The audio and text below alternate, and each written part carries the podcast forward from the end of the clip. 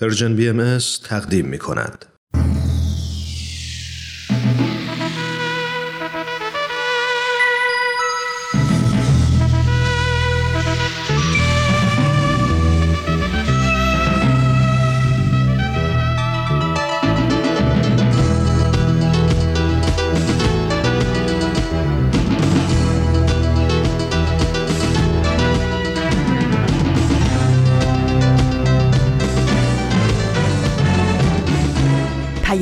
دوست.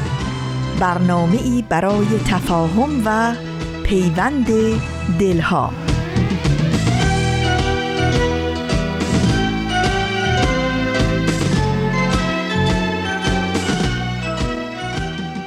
این یه پادکسته. پادکست هفت. امروز جمعه 26 اسفند ماه سال 1401 خورشیدی برابر با 17 مارس 2023 میلادیه. این 147 مین قسمت از پادکست هفته ترد شدن زنان از دنیای دیجیتال حدود یک تریلیون دلار از تولید ناخالص داخلی کشورهای با درآمد پایین و متوسط را در دهه گذشته کاهش داده است. ضرری که می تواند تا سال 2025 به 1.5 تریلیون دلار برسد. اونچه که ایمان برای شما خوند بخشهایی بود از پیام دبیر کل سازمان ملل آقای آنتونیو گوترش به مناسبت روز جهانی زن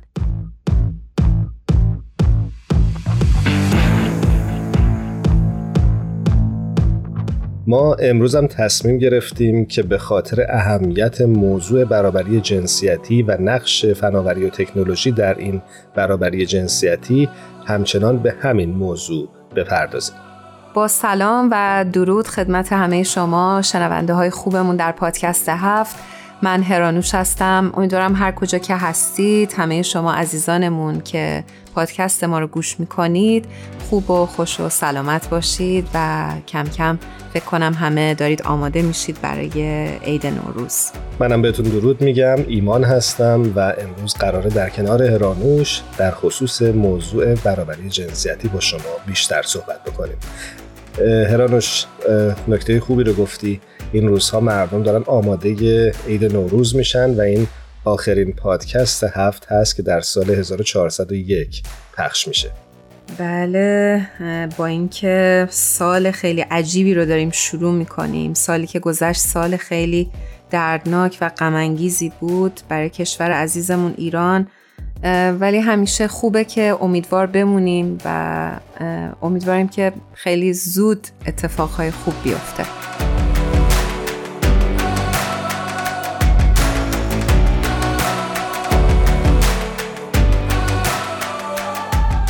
دوستان عزیزمون هممون می‌دونیم که زندگی ما به یک پارچگی قوی تکنولوژی بستگی داره.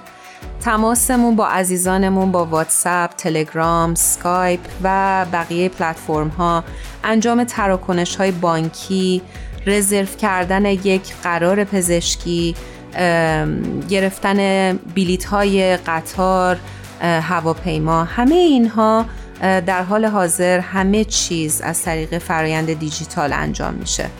و حتی الان این روزا می‌بینم که پارکینگ رو هم تو خیلی وقتا می‌تونی از طریق موبایل یا آنلاین پرداخت بکنی مبلغش رو. دقیقا. یعنی فکر می‌کنم همه چیز دیگه داره به این فرایند دیجیتال گره می‌خوره. و این در حالیه که 37 درصد از زنان از اینترنت استفاده نمی‌کنن. و این به نظر من مسئله خیلی مهمیه. رقم بالاییه. دقیقا و 259 میلیون زن کمتر از مردها به اینترنت دسترسی دارن. حتی اگه نزدیک به نیمی از جمعیت جهان رو تشکیل بدن.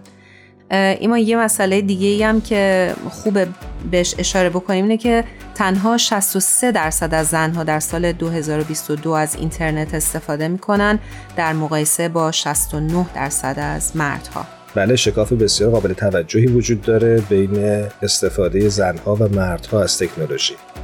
اگه برنامه هفته گذشته ما رو شنیده باشید مهمان ویژه‌ای داشتیم خانم رویا محبوب از کارآفرینان و فعالین حقوق زنان از کشور افغانستان که راجع به اهمیت مطالعه و آموزش زنها در رشته های استم صحبت کردند. منظور از استم رشته های مربوط با علوم، فناوری، مهندسی و ریاضیاته.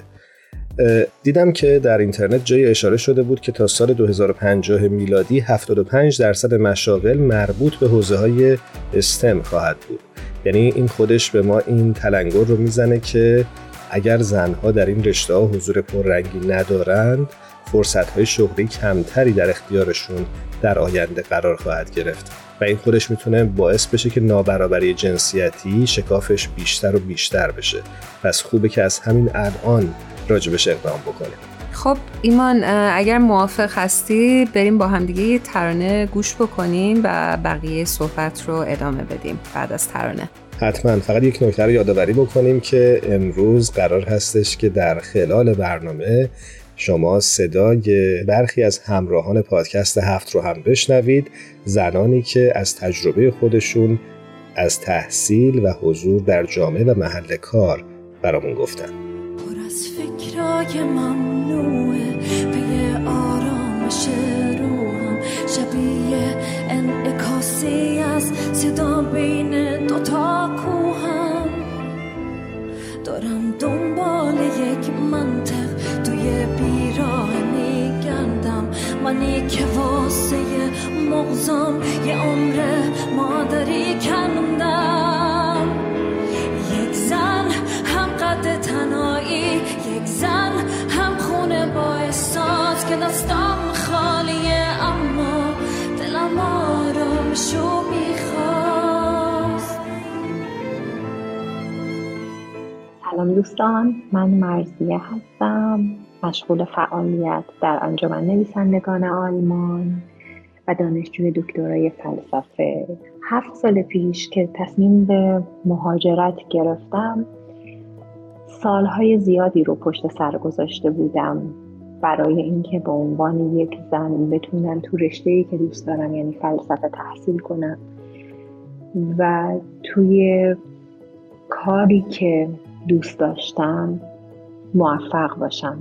خیلی زیاد تلاش کردم. از دور هم همه چی خوب به نظر می رسید.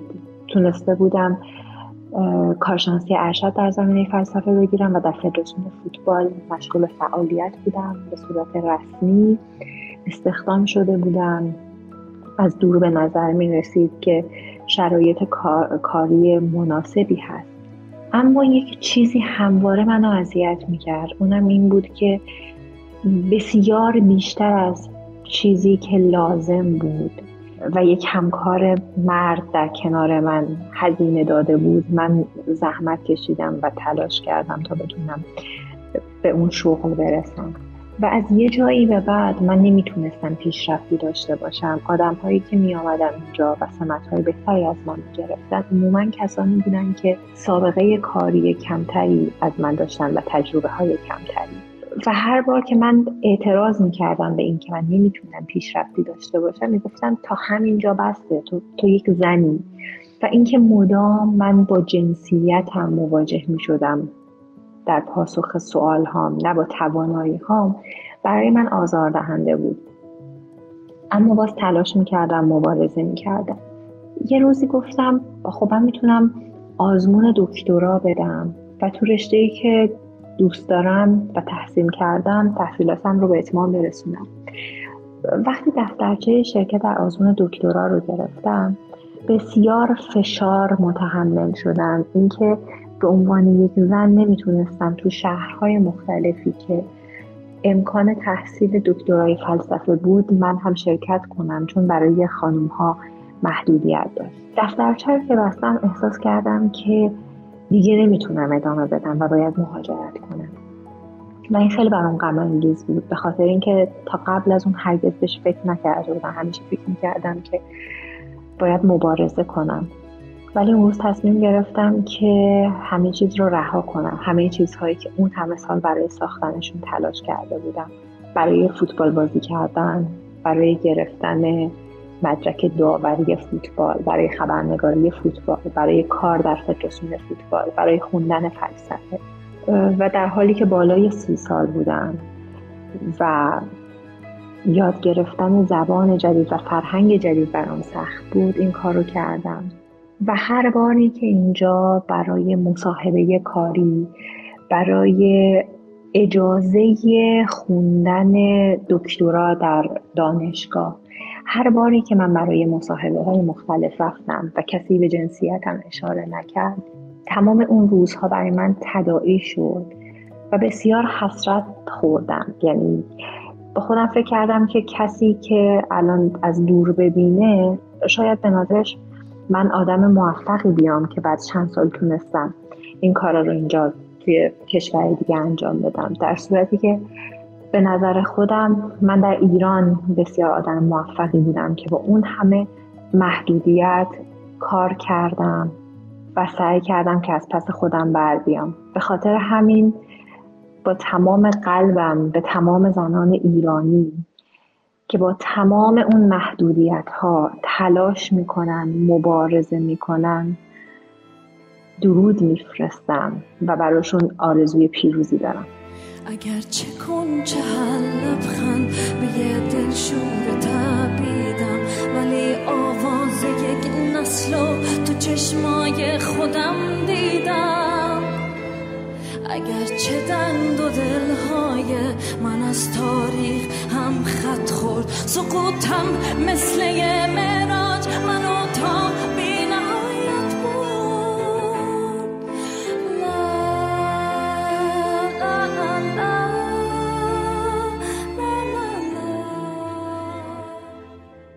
شما با 147 مین قسمت از پادکست هفت با من ایمان و هرانوش همراه هستید.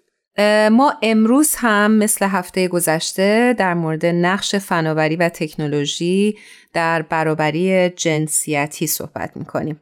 یه جا میخوندم که روی کرد آگاهانه جنسیتی به نوآوری، فناوری و آموزش دیجیتال می‌تونه آگاهی زنها و دخترها رو در مورد مشارکت های مدنی و حقوق خودشون افزایش بده.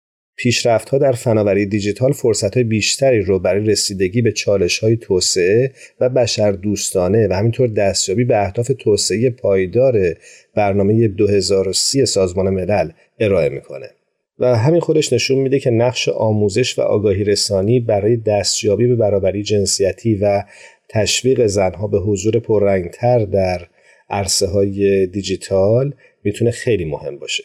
این موقعی که داشتی توضیح می‌دادی داشتم به این فکر می‌کردم که در جهان در همه محله ها در همه کشورها در همه شهرها باید نهادها و اون دولتی که داره اون جا رو داره اداره می‌کنه باید به فکر زنها باشه از طرق مختلف. یکی از این مسائل به نظر من مسئله تکنولوژی هست. یعنی باید مطمئن بشه که همه زنان از این بخش فناوری و تکنولوژی از تمام اون تسهیلات و اون امکانات برخوردار هستند و آموزش می‌بینن. یعنی تا یه سنی بدونه که اینا یه چیزایی رو بلد هستن. به خاطر اینکه زنها خیلی خودشون هم فکر می‌کنن که نقششون فقط نقش مادری هست و اون نقشی که باید از خونه مراقبت بکنن. و باید اون آگاهی رسانی شده باشه تا یه سنی. که بعد خودشون تصمیم بگیرن که می‌خوان که چه کار بکنن و فکر می‌کنم مادران بسیار آگاهتری ما تربیت خواهیم کرد وقتی که نهادها و اون دولتها هم به فکر زنانمون باشن. همون مسئله که قبلا هم در موردش توضیح دادیم که خودمون هم باید متوجه مسئله و موضوع باشیم. دقیقا. همونجوری که می‌دونید جامعه جهانی بهایی سالهاست که در صدد هست که گروه های مختلف و اقلیت های به رونده شده در جامعه رو توانمند بکنه و اخیرا دیدم که به مناسبت روز جهانی زن دفتر نیویورک جامعه جهانی بهایی بیانیه رو منتشر کرده بود تحت عنوان مشارکت زنها در بازاندیشی تکنولوژی های دیجیتال. امروز ما از مهمانی دعوت کردیم خانم سفیرا رامشور که نماینده دفتر جامعه جهانی بهایی در دفتر نیویورک سازمان ملل متحد هستند. و قرار هست که بیشتر راجع به این بیانیه برای ما توضیح بدن. بله بریم باهاشون صحبت کنیم. روی خط منتظرم.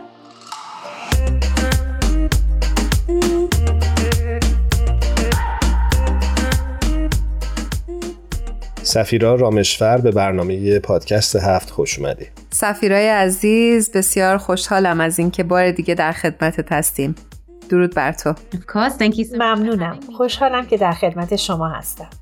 برای اون دسته از شمایی که با خانم رامشفر آشنا نیستید ایشون نماینده جامعه جهانی باهایی در دفتر نیویورک سازمان ملل متحد هستند و امروز در خدمتشون هستیم.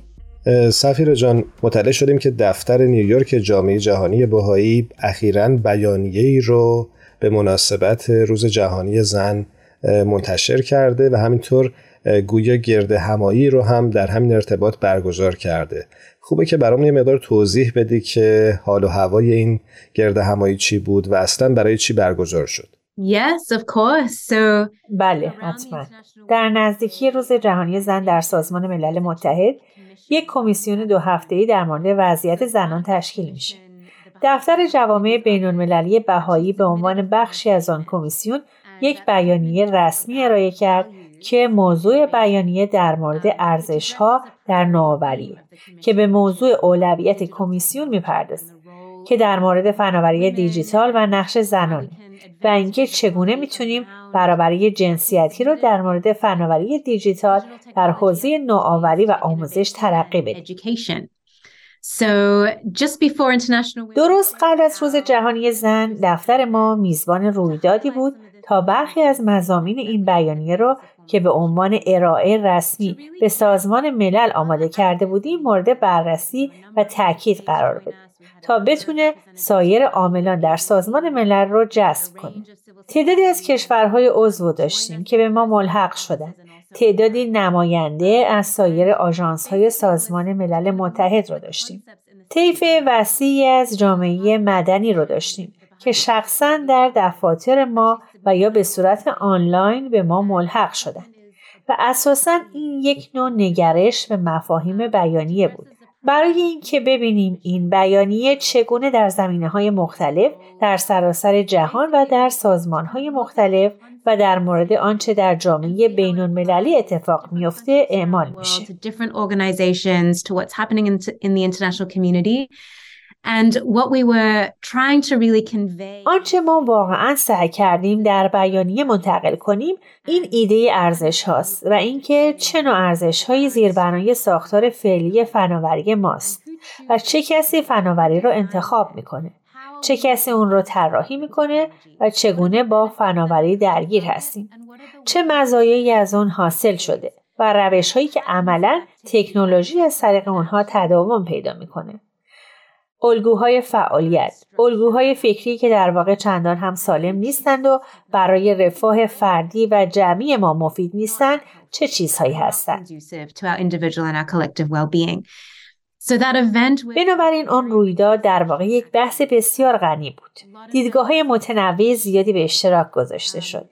اما واقعا من فکر می کنم درک این موضوع که فناوری ارزشی خونسانی است و این ایده که وقتی که به زنان و دختران این فرصت داده میشه که در ساختار طراحی و نوآوری فناوری و روشی که ما به عنوان یک تمدن جهانی از فناوری استفاده می‌کنیم کمک و مشارکت کنند شما چشم اندازی بسیار بیشتری خواهید داشت. تقریبا طیف وسیعتری از دیدگاه های بشری.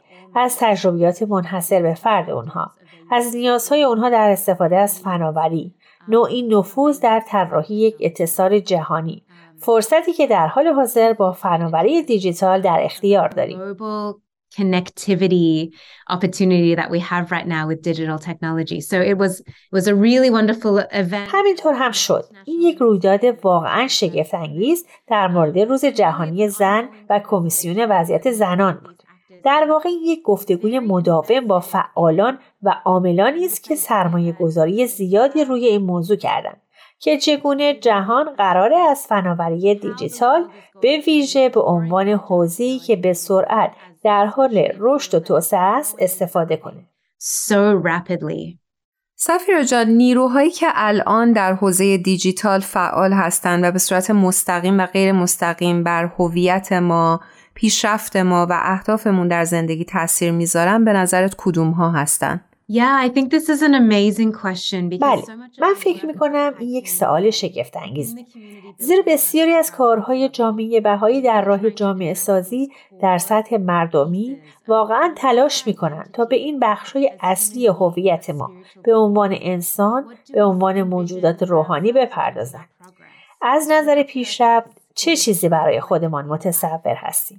هدف ما به صورت فردی و جمعی در زندگی چیست؟ و بسیاری از فرایند ساخت جامعه این سوالات عمیق رو بررسی می کنند و به اونها می پردازن که برای نحوه زندگی ما و انتخاب هایی که امروز انجام میدیم بسیار اساسی هستند. بنابراین وقتی به نوعی به زندگی موازی که در دنیای دیجیتال داریم نگاه می‌کنیم می‌تونیم ببینیم که مخصوصا نسل جوان و در حال رشد ما چقدر از نظر فناوری بسیار باهوشند در عصری بزرگ شدن که تلفن‌های خود رو همیشه به همراه دارن. اونها به طور مداوم از طریق دوستانشون به اینترنت متصل هستند هر اطلاعاتی که بخوان در دسترسشون هست. اما اونها در معرض چه نیروهایی هستند و روشی که فناوری دیجیتال بر اون اساس طراحی شده و به منصی ظهور می‌رسه می‌توان گفت مفهومی از فردگرایی مفاهیم مادیگرایی از نظر تبلیغات رو به ارمغان میاره و آنچه شما از طریق رسانه های اجتماعی می‌بینید و تاثیراتی که به ویژه روی جوانان ما می‌گذاره واقعا انعکاسی از یک زندگیه که از نظر مادی و رویایی زیباست. و این تحریفات به ویژه از نظر فردگرایی و مادیگرایی منجر به تنهایی های زیادی شده. particularly individualism and materialism has led to a lot of loneliness unfortunately for many people. متاسفانه برای بسیاری از افراد مسائل مربوط به سلامت روان رو به وجود آورده. در طول این کمیسیون در مورد وضعیت زنان میشنویم. وقتی در مورد سلامت و رفاه جوانان و به ویژه زنان جوان صحبت می‌کنیم با بسیاری از مسائل بهداشت روانی به دلیل استفاده بیش از حد از فناوری دیجیتال و کمبود روابط افراد روابط ما با خانواده هامون روابط با جوامعمون. احساس تعلق به دنیای آنالوگ و دنیای فیزیکی روبرو میشیم. و این بدان معنا نیست که فناوری دیجیتال نمی‌تونه اون کارها رو انجام بده.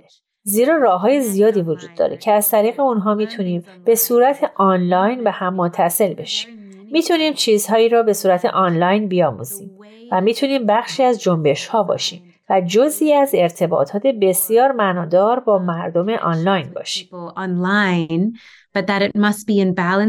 اما این باید با دنیای واقعی توازن داشته باشه و ما نمی‌تونیم تجربیات شخصی زنان و دختران را فراموش کنیم به ویژه در دنیای واقعی. ما دائما در حال متعادل کردن مفاهیم پیشرفت و فرصتهایی در حوزه شغل و آموزش هستیم که از طریق فناوری های دیجیتال برای زنان و دختران مهیا میشه. همچنین باید از نیاز اونها به حفاظت و متاسفانه آزار و اذیت سایبری آگاه باشیم. ما به ویژه از زنان و دختران میشنویم که به حوزه های عمومی مانند سیاست، مانند نقش های تاثیرگذار وارد میشن و هدف قرار می‌گیرند و متاسفانه واقعا مورد آزار و اذیت قرار می گیرند. بنابراین من فکر می کنم از نظر هویت و هدف ما در زندگی چیزهای زیادی برای ما وجود داره که واقعا باید ازشون دفاع کنیم. باهشون در تماس باشیم و به اون هویت ها پایبند باشیم. و اجازه بدیم از فناوری دیجیتال به عنوان ابزاری برای پیشبرد اون هویت ها استفاده بشه و از روش ها و نیروهایی که فناوری برای منحرف کردن ما به سمت اهداف مادی استفاده می‌کنه آگاه باشیم مثل اهداف سوداوری، مقاصد مصرف گرایانه و تصورات فردگرایانه که ما در این عصر چه کسی هستیم. Um, and individual notions of who we are in this day and age. سفیر جان اشاره کردی به ریسک ها و چالش هایی که در زمینه تکنولوژی و فناوری وجود داره می‌خوام ازت بپرسم اگر حضور زنها و دخترها در این عرصه پررنگ تر بشه این بازیگران تازه چه توانایی ها و چه نگاه تازه رو می‌تونن همراه با خودشون وارد این عرصه بکنن بله این چیزیه که ما درباره اون بسیار شنیدیم. به خصوص در این چند هفته گذشته. اینه که روش هایی که زنان و دختران می‌تونن از طریق آن در طراحی فناوری و محتوا و مشارکت نقش داشته باشن. و جوامی که می‌تونن به صورت آنلاین ایجاد کنن مشخصه. این جالبه زیرا بسیاری از طراحی فناوری دیجیتال در دست مردانه. در دست جمعیت خاصی از مردان به ویژه آمریکایی های شمالی.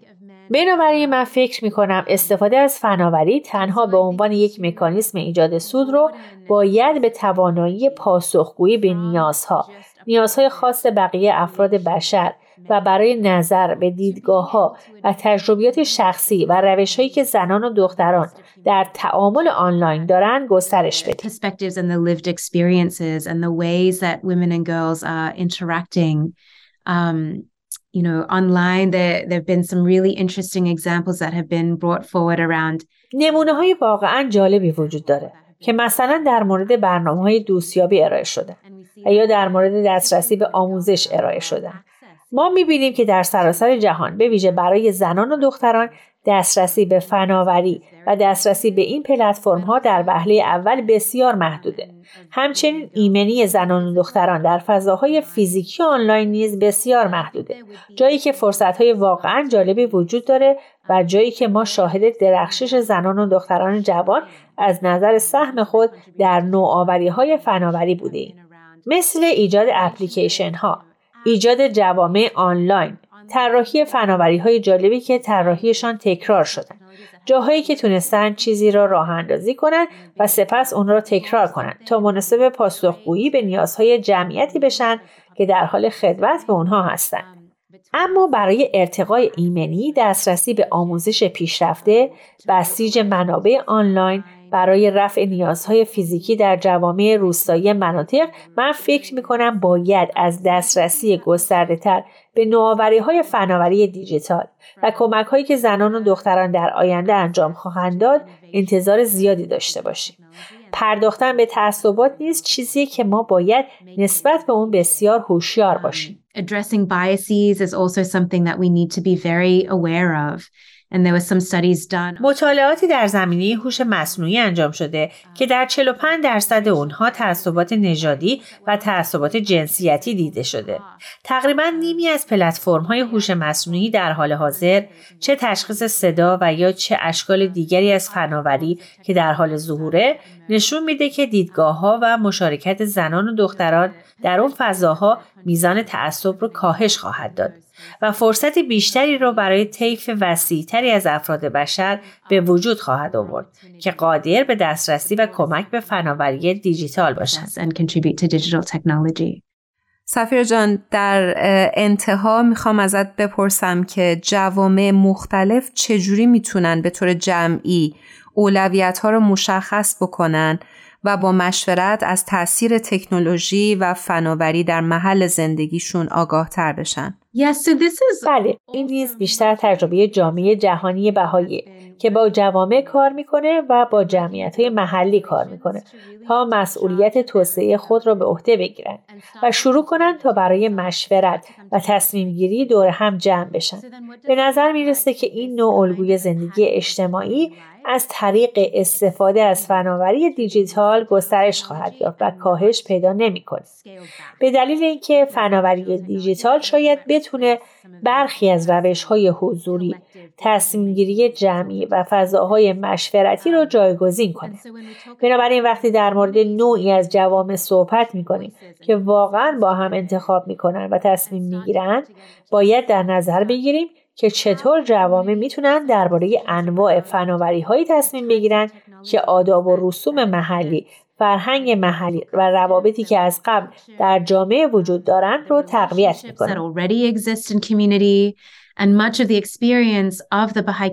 بسیاری از تجربه جامعه بهایی جایی بوده که این فرایندهای جامعه سازی واقعا شکوفا شده و اینکه ما شاهد تغییر لحن روابط و همچنین پویایی روابط بین زنان و مردان بین پیر و جوان بین افراد با نژادهای مختلف بودیم. برای مثال افراد با عقاید مختلف تونستن دور هم جمع بشن و پویایی اون روابط رو بازسازی و شکل بدن. فناوری دیجیتال همچنین بر روابط ما و روشی که ما برای به روز نگه داشتن یکدیگر و برای برقراری ارتباط بر آن تکیه می‌کنیم تاثیر داره. بنابراین برای یک جامعه چه معنایی داره که کورکورانه هر چیزی را که سر راهش قرار می‌گیره نپذیره بلکه هوشیار باشه و جوانانش رو توانمند کنه که برای انتخاب این فناوری ها هوشیار باشن. چگونه از اون فناوری ها به گونه ای استفاده کنند که شکوفایی انسان رو گسترش بده. در واقع این چیزیه که ما داریم در موردش تعمل می‌کنیم و از برخی از جوانهایی که در برنامه توانمندسازی معنوی نوجوانان و سایر برنامه های جامعه سازی مشارکت دارند شنیده اونها واقعا تاثیرات منفی و محدود کننده فناوری رو بر قدرت تفکر دوستان و همسالان خود درباره برخی از مشکلات و همچنین بر احساسات اونها در مورد حس مرتبط بودن به گروه همسالانشون دیدند. بنابراین شروع به این سوال کردن که چگونه می‌تونن از یکدیگه هم در ملاقات های حضوری و همچنین در توانایی هاشون برای هوشیار بودن حمایت کنند. ما امیدواریم که ظرفیت های جوامع نیز بتونن در طول زمان تقویت بشن که ما نه تنها از اطلاعاتی که به آسانی در این پلتفرم های دیجیتال به دستمان می‌رسه آگاهانه استفاده کنیم بلکه در مورد روش های از فناوری برای تقویت جوامع خود مستحکم تر کردن الگوهای زندگی اجتماعی که ایجاد شدن و شروع به ریشه دواندن در جوامع سراسر جهان کردن هوشیار و آگاه باشیم. الگوهایی که در واقع به مردم اجازه میدن تا به روش های سالم و رضایت بخش به جلو حرکت کنند. that have been established and that are starting to take root in communities around the world that actually allow people to move forward in healthy and fulfilling ways. ممنونم از اینکه امروز با ما بودی سفیرا جان وقت برنامه ما متاسفانه بیشتر از این اجازه نمیده که این صحبت رو ادامه بدیم امیدوارم هر جا هستی خوب و خوش باشی ممنونیم سفیر جان از اینکه دعوت ما رو پذیرفتی یک بار دیگه خدا نگهدارت باشه Of course, thank you so ممنون که منو دعوت کردید. باعث افتخارم بود که تونستم چند تا از کارهایی که در سازمان ملل انجام دادیم رو باهاتون به اشتراک بذارم.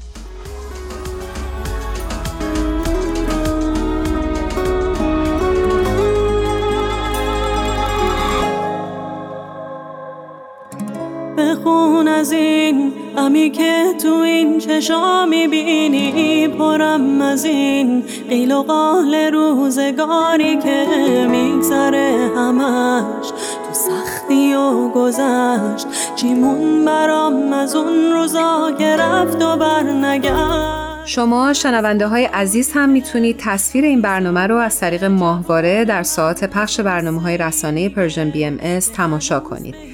از طریق تلگرام و صفحه اینستاگرام رسانه Persian BMS، کانال یوتیوب و تمامی اپلیکیشن های پادگیر هم می‌تونید به آرشیو برنامه ها دسترسی داشته باشید.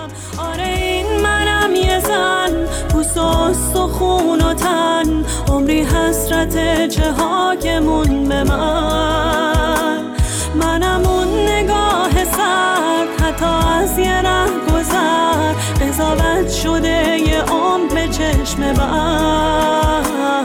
آره این منم یه زن. این منم یه زن.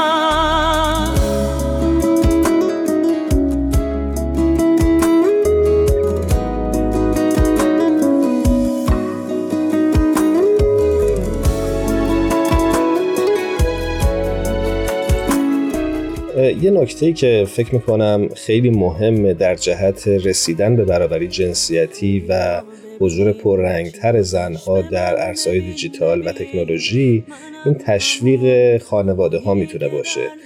یه موردی که در خانواده ایرانی بسیار وجود داره دیدم اینه که دوست دارن فرزندانشون حالا فارغ از اینکه دختر باشن یا پسر خیلی به تحصیلشون اهمیت میدن و ازشون انتظار دارن که در رشته های حتما یا پزشکی یا مرتبط با علوم پایه تحصیل بکنن فکر می‌کنم با وجود اینکه این خیلی وقتا راجبش انتقاد شده و با نگاه شاید پرسشگری نسبت بهش نگاه شده اما از یک جهت می‌تونه مفید باشه چرا که دخترها و زنها رو تشویق می‌کردن که در عرصه های مهم جامعه حضور پررنگتری داشته باشن در زمینه تو چی فکر می‌کنی؟ ایمان داشتم خودم فکر می‌کردم که چون خودم فرزند دارم این بخش تشویقی که گفتی خیلی خیلی به نظرم موثره و همچنین خرید یه سری از اسباب بازی ها و وسایلی که در اختیار دختران قرار بگیره از بچگی که با یه سری چیزهای جدیدی هم آشنا باشن. یعنی همیشه دخترها رو ما ملزم نکنیم به اینکه حتما عروسک بازی بکنن و اینکه خاله بازی بکنن.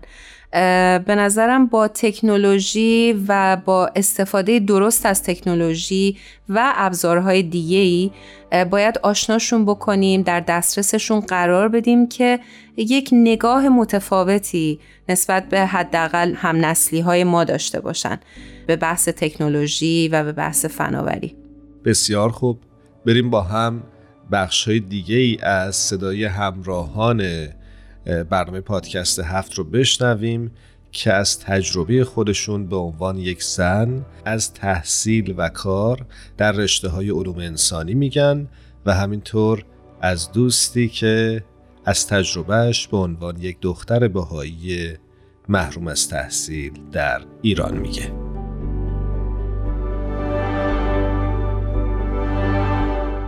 درود به همه شما عزیزایی که صدای منو میشنوید. اسم من پرستوه. بعضی از دوستا و آشناها به من میگن پرستوی مهاجر که اون هم یک داستان پشتش داره. بعضی هم میگن مارکوپولو پرستوی مهاجر از اینجا میاد که من از بد و تولد زمانی که به دنیا آمدم پدر و مادرم در تبعید بودن. تبعید در شهر بندر و تجربه تبعید بودن و مهاجرت کردن رو در کشور خودم تجربه کردم و چند بار مجبور به جابجایی شهرمون در خود ایران شدیم و در واقع نزدیک به 14 ساله که محروم از برگشتن به ایران هستم کشوری که عاشقانه دوستش دارم و عاشق مردمش هستم. اون هم به واسطه فعالیت های اجتماعی و در زمینه با حقوق بشره. تقریبا میشه گفت نزدیک به این چهارده سال خیلی من تونستم تجربه های خوبی رو به دست بیارم. به خاطر اینکه تمام اون تجربه ها به شکلی در کشور خود من به واسطه زن بودنم و اینکه با مسئولین اون کشور و سیاست های اجرایی اون کشور همسان فکر نمی کردم محروم از تجربه کردنشون بودم و نمی‌تونستم اون موقعیت های اجتماعی و کاری و تحصیلی رو داشته باشم. در ایران در مدرسه راهنمایی و دبیرستان تیزهوشان فرزانگان امین درس خوندم. اونجا ما اصلا رشته علوم انسانی نداشتیم. یا ریاضی فیزیک بود یا تجربی. من که علاقه داشتم به رشته علوم انسانی می‌دونستم اگر که بخوام برم اول از همه از این مدرسه باید برم بیرون و بعد هم باید جواب صحبت جامعه و اطرافیان رو بدم که چرا رفتم نکنه درسم بد بوده و قضاوت هایی که به صورت عمومی مسئولین در این رابطه به وجود آوردن که کسی که علوم انسانی رو شرکت می‌کنه لزوما واحدهای درسی خوبی نداشته.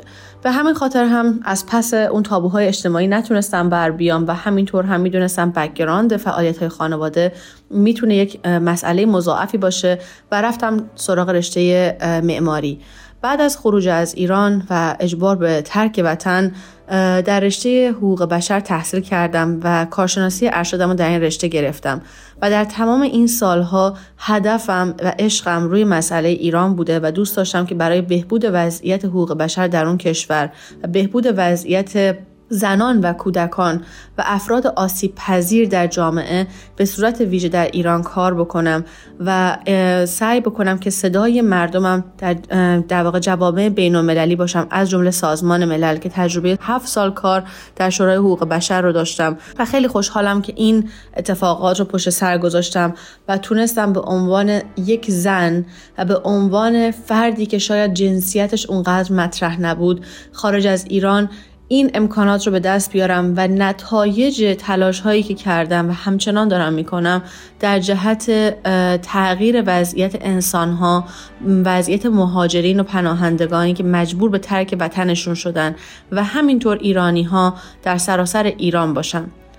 و این یک تجربه هست که من فکر می‌کنم بسیاری از ما به واسطه جبر جغرافیایی و یا حتی عشق به اون محلی که در اون به دنیا آمدیم بسیاری از اون تصمیمات زندگیمون مشکلاتی که با اون مواجه میشیم حق تحصیلمون حق کار کردنمون آزادی بیانمون آزادی پوشش و تجمعاتمون همه اونها تحت شعا قرار می‌گیره. و امیدوارم فردای ایران فردای ایران به شکلی باشه که جنسیت نخواد تعیین کننده در واقع تحصیل کردن و موقعیت های اجتماعی افراد باشه.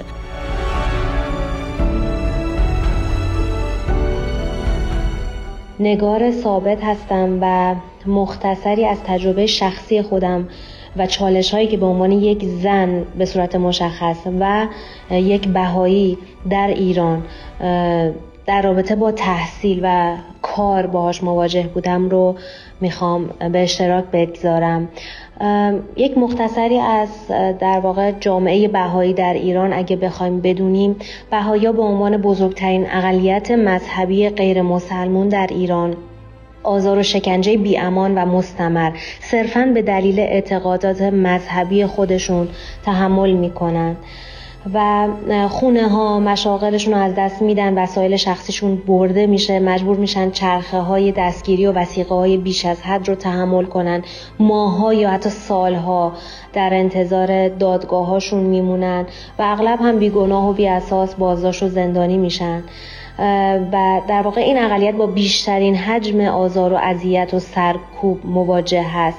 به صورت سیستماتیک از تحصیلات عالیه و همچنین اشتغال و کسب و کار محروم میشن. تمام این سالها از ابزارهای نفرت پراکنی و پروپاگاندا و تمام ابزارهای سرکوب دولت استفاده کرده که این اقلیت رو تحت فشار بذاره. خب من به عنوان یک جوان بهایی توی ایران حق شرکت در دانشگاه های ایران رو نداشتم و در دانشگاه بهایی بهایی Institute for Higher Education یا BIHE که توسط جامعه بهایی تأسیس شده برای ارتقاء سطح تحصیلی جوانهای بهایی شرکت کردم. توی اون دانشگاه حقوق خوندم. ولی خب همونجور که میشه تجسم کرد یک زن و یک زن بهایی که مدرکش هم از دانشگاه بهایی هست که ما هیچ کدوم اینها در واقع مورد تایید و ساپورت دولت قرار نمی‌گیره. چجوری می‌تونه وارد بازار کار بشه؟ چون که کافی بود تو هر مصاحبه شغلی از من بپرسن که این دانشگاه یا این مدرک از کجا هست و خب به مجرد اینکه متوجه بشن یک نفر بهایی هست تمام راه ها برای پیشرفت برای گرفتن اون شغل و همه اینها بسته میشه. ولی می‌دونم که در واقع این تجربه تجربه مشترک خیلی از جوانها خانومها و جوانهای بهایی هستش.